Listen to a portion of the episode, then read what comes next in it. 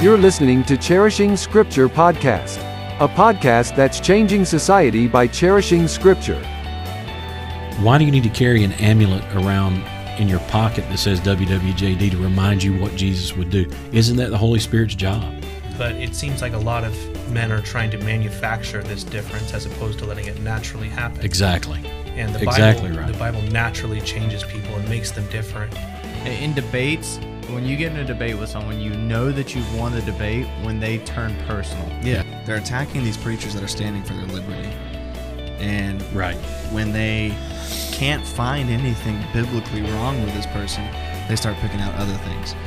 And if you don't think that those two things can overpower and overtake you, you're pretending. Right. And now here's your hosts Pastor Brad Bailey, Adam Capps, Zach Taylor, and Jeremy Boggs.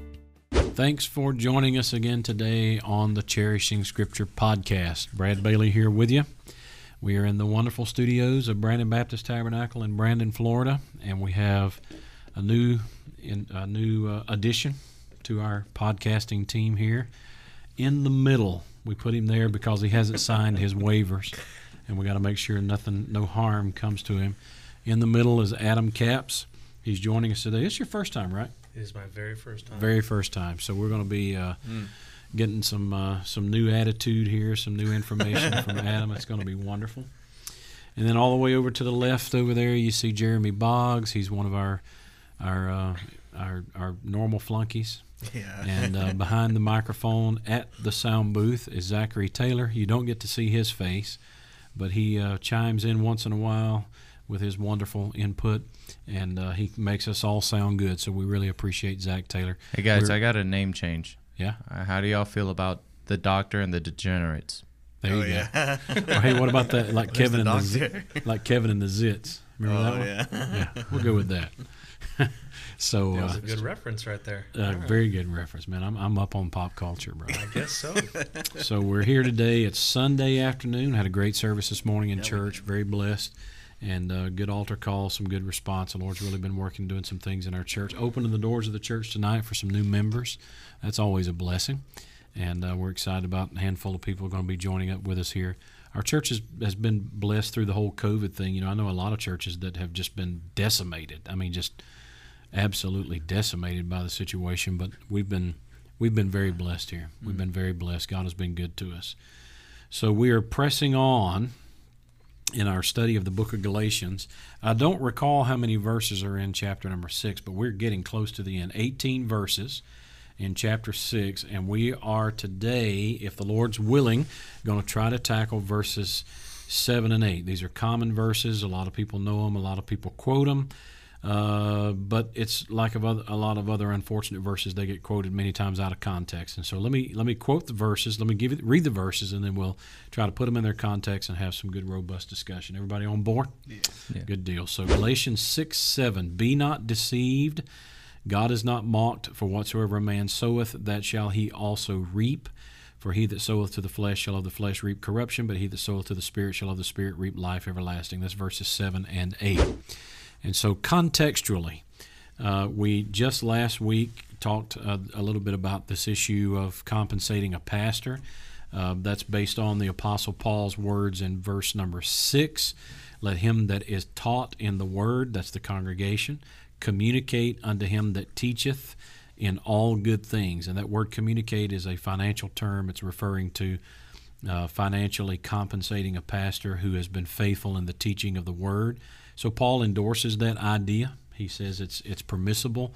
Uh, the uh, a teaching pastor is is in um, maybe maybe the word entitled is uh, the wrong word here to use, but he is at least uh, uh, worthy of the resources of the church when it comes to financial support. And back in that day, you understand that we're not talking about you know a debit card or a or anything. You know, I mean, there there were occasions back in that day where uh, people actually rewarded the apostle Paul. We didn't say this last week, so this would be a good discussion. There were occasions where people rewarded the apostle Paul with some um, with some work. Um, and in the case you remember of uh, Priscilla and Aquila, they were tent menders, and so the apostle Paul, having shared that same profession, he meshed together really, really well with those guys, and they they were able to throw him some profitable work to help him with his ministry. So we're not just talking about, you know, we're not just talking about currency. We're not talking about you know money changing hands and some some type type of a gift like that being given.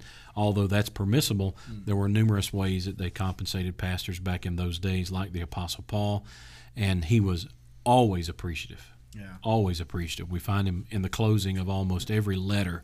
We find him mentioning something financial in almost all of his letters, which again is another reason why, um, you know, just if we want to chase a rabbit here, that's another reason why I'm skeptical skeptical about people talking about him being the author of Hebrews because Hebrews does not close that way.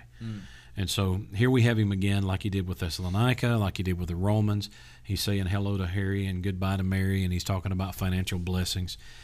Uh, the reason I'm bringing that up today, guys, is because that leads us into the teachings of verse number seven. Be not deceived. God is not mocked, for whatsoever a man soweth, that shall he also reap. Uh, contextually, this it's not accidental that that follows the statement of verse number six. And so, if you put verses six, seven, and eight together, as they're intended to be understood, the Apostle Paul is making a promise to the Galatians that if they are generous and if they're considerate of God's man and they are they're uh, giving to Him as they should, uh, God takes notice of that, and God will bless them to reap what they have sowed. Yeah. And so there's a there's a context here. It's uh, this is one of those unfortunate passages. And another one comes to mind also, and I don't want to just ramble on here, but another one comes to mind also. Philippians was it four thirteen? I can do all things through Christ, which strengtheneth me. Yeah. If you look at the context of that one, uh, the apostle actually says, you know, I think I'm just going to go there. Um, Is that the one where he ta- talks about he's learned how to be abased he and all that? uh, he talks about contentment. I'm not sure. Let me see. I want to look at the surrounding context because I can't remember if that's part of it. He does Uh, say that yeah, yeah. verse Philippians four ten. Okay, beginning there. That's a paragraph beginning. But I rejoice in the Lord greatly that now at the last your care of me hath flourished. He's thanking them for an offering. I think we could agree. Your care of me hath flourished again, wherein you were also careful, but you lacked opportunity. Not that I speak in respect of want, for I've learned in whatsoever state I am therewith to be content. And then he says, I know how to be abased and exalted, and so on and so forth. And then verse 13, I can do all things through Christ, which strengtheneth me. Um, that's, you know what, there's another one here, though. It's 419. Um, yeah, okay, so in the context, he's talking about your communication with me, your financial generosity, and then he makes a promise in verse 19, but my God shall supply all your need according to his riches and glory by Christ Jesus. What's he saying? He's saying, You took care of God's man, God will take care of you. Right. So, yeah, we've had some negative comments about last week's podcast. You know, uh, you know, Jesus didn't receive a salary, and so on and so forth. And you know, sometimes those things are just uh, we just kind of let it roll off our back like water off a duck's back. You know, we kind of know that's not true though, yeah, because there was a someone had the money bag in their group. yeah. It's of course it was Judas. So Ju- Judas had the money bag. So, So, they there were was a collection, and there were there were expenses, and there were uh, there were funds there to take care of some of the needs of that ministry team. That's exactly right. Yeah. So I mean, it, it uh, but some people just like to use the Bible to think they can get up one on you, but yeah, we actually Yeah. Yeah, but it's it's one of those things. It's people like to bring up stuff like that, and, and it, sometimes it, I'm just like, the Bible transcends ages and time, but it's like you also at the same time you have to understand the living expenses then or how they lived then was different. I mean, course. Jesus would travel and stay with people or sleep on a boat or whatever the case may be. Right. So the need, and even if you want to use Paul for an example, the need for a actual home to stay in wasn't really there because they were traveling so much. The foxes have holes and birds have their Right. nests. Yeah, exactly. the So of Man hath they're not where to lay his head. they they were traveling so much. I mean, really, a home would have been kind of yeah. Right. But in the same, you know, it, we didn't intend really to get hung up on this, and I don't want to hang us up on it. But in the same train of thought, when he's talking to the Corinthians, uh, which, by the way, was a wealthy church. And when he's talking to the Corinthians, he talks talks to them about two things: about missions, foreign, and he talks about missions local. And the missions foreign, we get that. You collect your funds. Those funds do not stay in the general fund of the church. They go outside of the church. It's it's for another church to be planted somewhere else. Missions local, the apostle Paul said, "Have we not power to lead about a wife or a sister?" And he goes on and on and talks about the financial expectations of that type of a lifestyle. So he he could live cheap because he was single. Right. Uh, I think he was married and his wife died. Uh, he could live cheap because he was single, but he is suggesting in that passage that when it comes to financial consideration, a pastor should be compensated well enough to take care of a wife.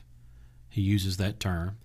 And then he says, possibly a sister, meaning if his biological sister's husband has died and she has been yielded to his care to be taken care of, he should be compensated well enough to be able to minister to his domestic family needs, whatever they may be. So in the, in today's world, that may mean a special needs child, or that may mean a pastor who has maybe if he's diabetic or if he is uh, he has some kind of a of, of a disease that he has to tend to. Maybe maybe he's like the Apostle Paul. Maybe he's almost blind, Yeah. and he's having to deal with that handicap.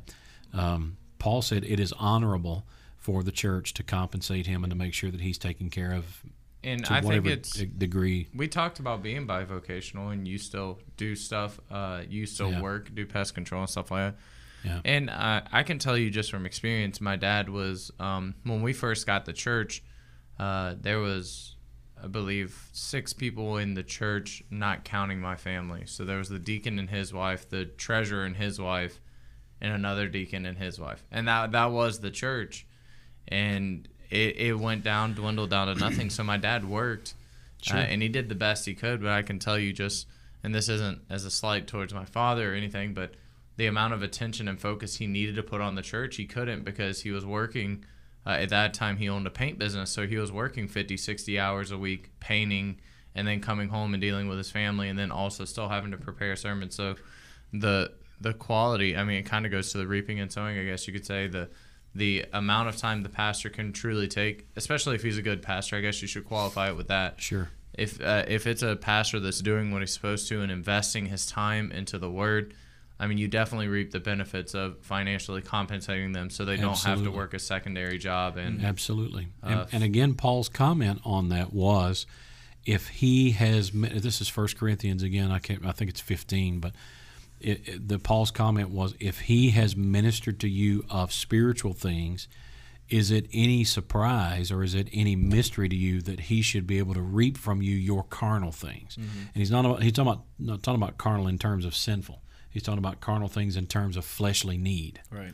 And so Paul said, "This is not a mystery. This is not a this is not a complicated matter. If he has been beneficial to you in spiritual things, uh, we should be willing to open our purse and be beneficial to him in in uh, in material things." So this is somewhat new reading this verse in this Yeah. particular context. I'm only just now learning it. But with the knowledge of this context, uh, verse 8 sort of backs that up. Yeah. Where it says, For he that soweth to his flesh shall of the flesh reap corruption. Everybody reads that very Correct. negatively. But in reality, people have fleshly needs. They've got things that they've got. They got to have a home. They've got to have clothes and, and all of these things.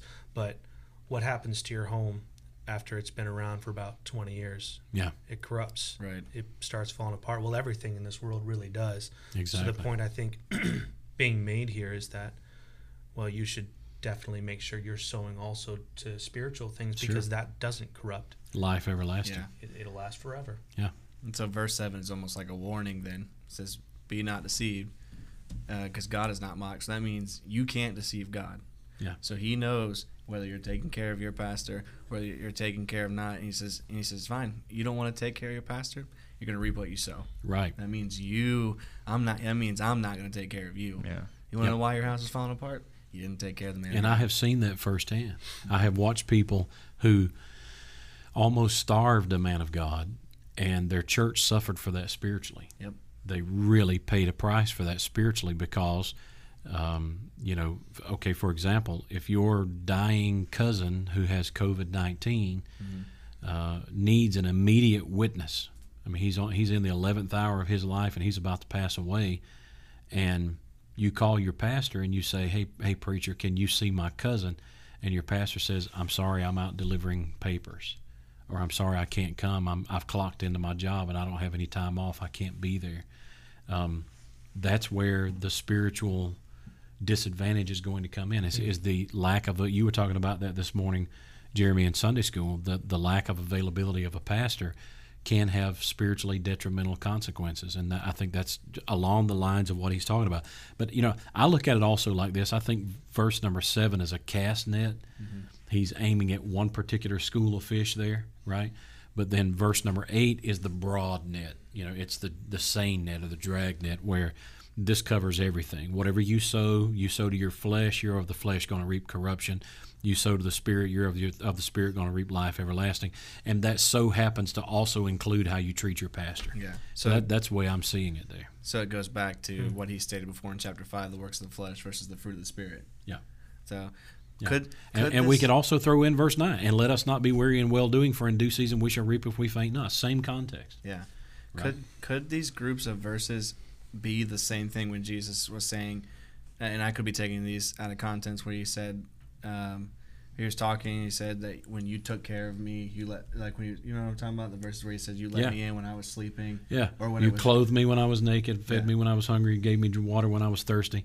And they said, "Wherein have we done these things unto thee?" And he said, "In the in that you have done it to the least of these my little ones, you have also done it unto me." So same same kind of Exactly. talk. Exactly. Because and and the, the reverse of that is also true, because you remember in the Old Testament they were giving Moses a hard time. Mm-hmm. They were the Old Testament used the word chiding with Moses, and when they were confronted about that, you recall that it did not say why are you chiding with Moses. The confrontation was why do you chide with the Lord?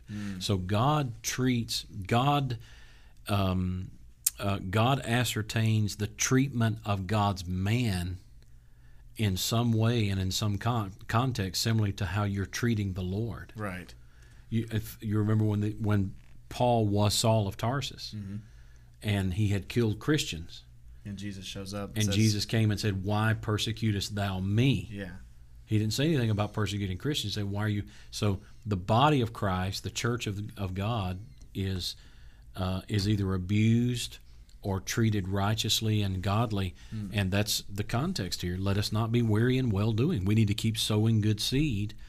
Uh, if it's if it's in the life of our pastor or in the, the life of a missionary or into the general fund of the church or whatever the case is, take advantage of every opportunity because in due season we shall reap if we faint not. Yep. So There's something uh, didn't I can't remember. I'm trying to find the verse, but Jesus also said that about uh, um, when uh, men hate you, they hated me first. I don't know what Right. I'm looking for. Something like Yeah, that. Yeah, in Matthew 13, I think it is, uh, he said, "Don't be surprised when they hate you; they hated me first. Matthew 13. Yeah. So there's a there is a there's a direct line, a straight line drawn to the way the church is treated, and God interprets that as how He's being treated. If you treat the church harshly, God sees that as you I treating mean, if Him. you want to follow that back in history, that goes all the way back to Samuel. Yeah. I mean, the way Samuel was treated in the Old Testament, and God said, "Don't don't take it personally. They're not rejecting you. Right. They're rejecting me." they didn't reject you; they rejected me. That's It's- exactly it's right. the same way in Daniel chapter five when Belshazzar drank from the vessels of God. That's like a that is like a symbol of not of if you abuse God's vessels, what happened to him? God killed him. Late, Right. At the end of that chapter, God killed him for abusing His vessels. That's right. And that's the same way for us. If we start abusing God's vessels or abusing God's man, not taking care of him, you better be careful.